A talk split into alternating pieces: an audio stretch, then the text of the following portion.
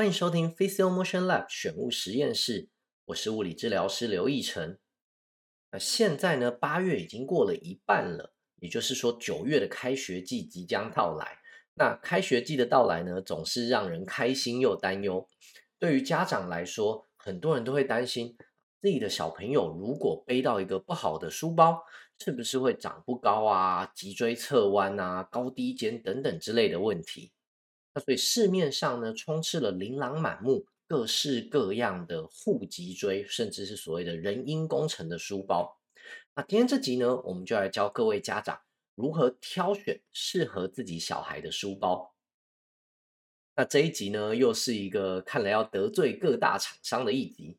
因为呃，我们根据目前现有的一些资料显示啊。其实，呃，我们在书包，特别是针对小朋友的书包上面，有一些我们要注意的设计事项。但是，一些非常 fancy 的，哦，甚至一些知名啊、花大钱请人代言的这些品牌啊，他们的背包能够带来的改善或者是舒适感，也许并不见得像他们宣称的这样那么有效。那我们要讲一下，选背包本身其实并不是最大的重点。对于呃学就学的儿童嗯来说呢，其实背包最重要的也是最关键的一个原则，就是背包的重量。所以不管你买了多贵的书包、多高级的书包、用了多少科技的书包都一样，只要你的重量太重的时候，那它就一定会对你的小朋友造成影响。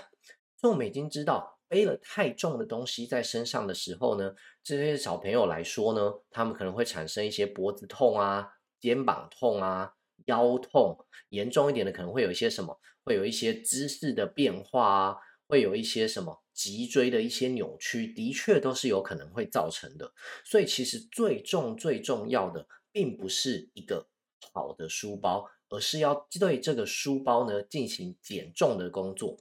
那根据大多数的一些指引来说，他们会推荐哦，你小朋友背的书包含里面内容物的重量呢，不要超过体重的百分之十五。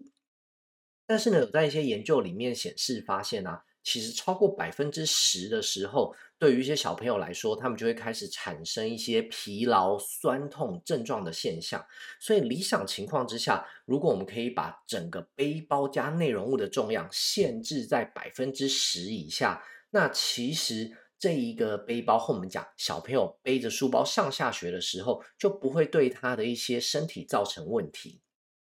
所以大家记得，这是一个魔术数字，十到十五，理想情况下百分之十哦。不过现在你看，小朋友要学的东西越来越多，课本一本比一本还要大本，所以减轻背包的重量这件事情呢，其实是蛮困难的。那我们也只能建议说，这个是目标理想的方向。如果可以的话，真的没有办法一定要背这么重的东西的时候呢，也许行李箱型的这种拖行式的背包就会比一般的书包还要更好。那这边给大家参考一下，十到十五 percent 是一个什么样的概念？哦，根据他们对于各个职业的一些统计来说，一般警察身上配备的各项呃配枪啊、各种装置啊，大约会落在体重的百分之七到百分之十之间。而在那个美国的 U.S. Police 的一个 policy 里面呢，他们也是建议警察身上配备的一个总重量不要超过体重的百分之十五。另外一个啊、美国的特种部队，嗯，他们的哦，sorry，不能讲特种部队，他们的 SWAT 这一个特殊警力组织呢，他们身上的配重是全身哦整个体重的百分之二十五。那在意大利的一项研究里面发现啊，有许多小朋友。他们其实平均携带了体重百分之三十到三十五的一个书包去上学，所以可以发现，我们对于小朋友的一个负重，我们的一个要求，居然比一些特战部队还要高。想想起来，其实是蛮荒谬的。所以，呃，首要之务呢，其实是怎么样聪明的去减轻书包的重量。那在书包的选择上面呢，有一些我们要值得注意的地方。第一个就是所谓的材质，除了耐用性之外呢，其实材质当然是越轻越好。越轻的背包呢，就可以让你有更多的一个容量，可以去装一些学校的这一些书本啊、文具啊等等等等之类的东西。所以材质的轻量化，或者是你拿在手上的感觉，其实非常非常重要。第二点啊，书包的选择一定要选择双肩的背包，而小朋友在背的时候，也要提醒他，他必须要使用双肩背负这样的方式。那在肩带的选择上面，除了双肩以外，你要找尽量找比较宽，而且有护护垫这样子的一个材质的背包。那它在比较宽有护垫的情况下面，它可以比较好的把呃整个书包的重量分散到我们的肩膀上面去。如果我们在看国中或高中物理，你就知道比较细的肩带，它的接触面积比较小。所以它对于接触面积上面会产生的压力就会比较高，所以在肩带的选择上面要有护垫，并且尽可能的宽。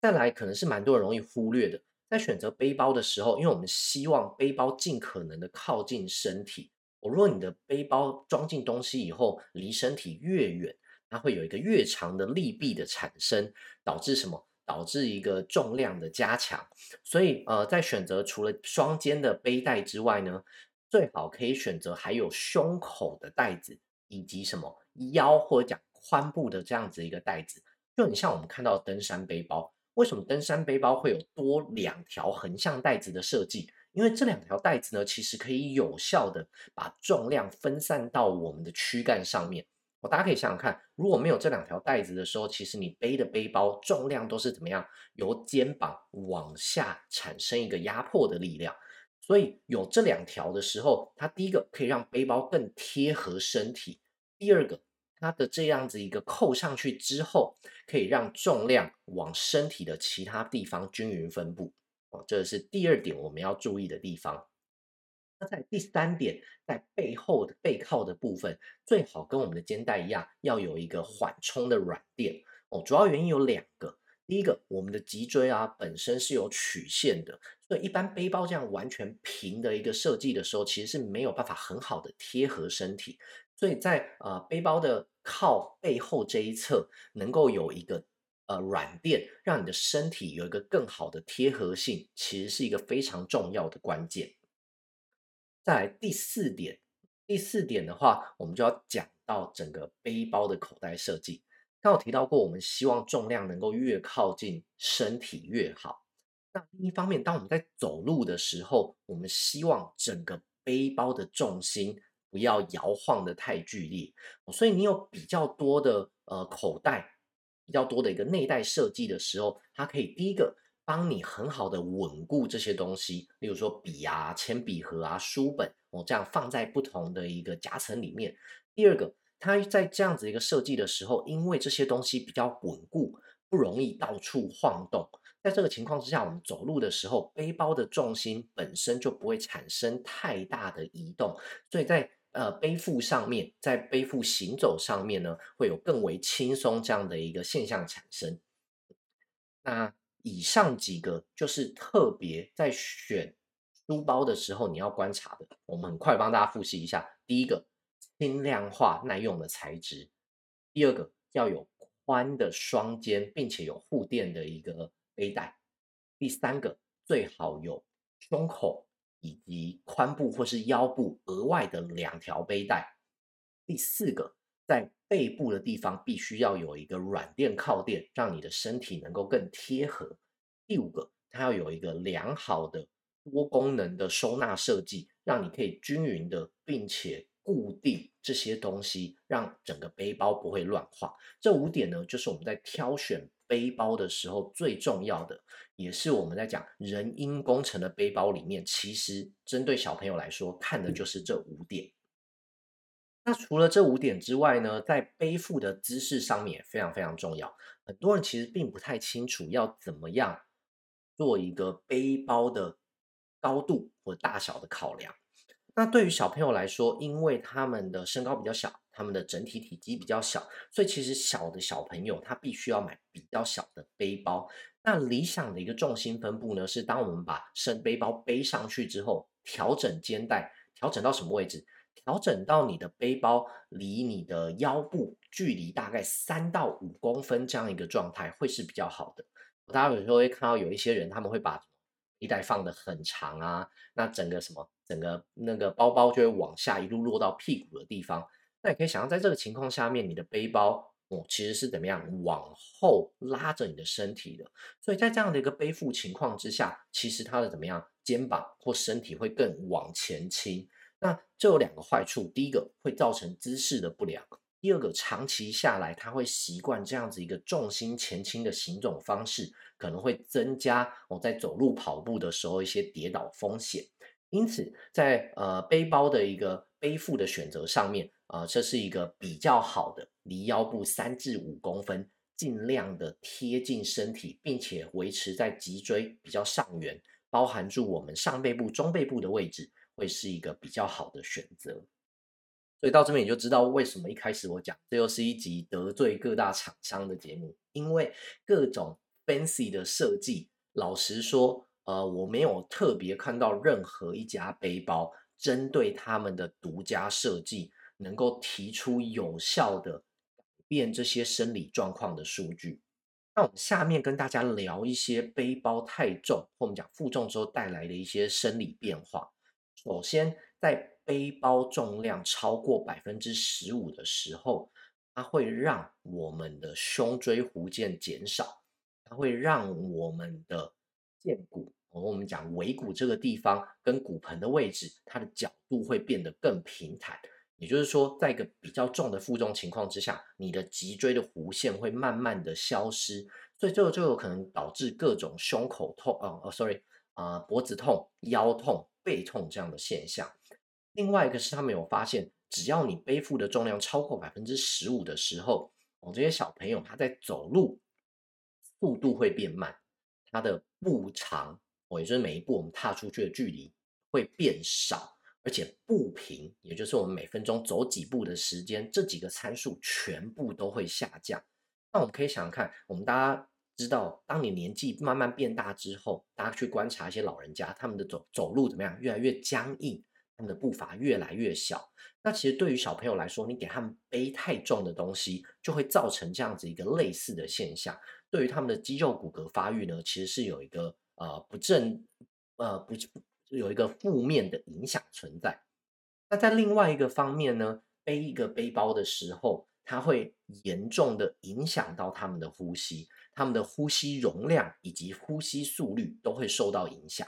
哦所以对于小朋友来说，负重并不是一个很好的选择。另外一个是，当他背负着比较重重的一个书包的时候，其实会减少他的一些体能活动。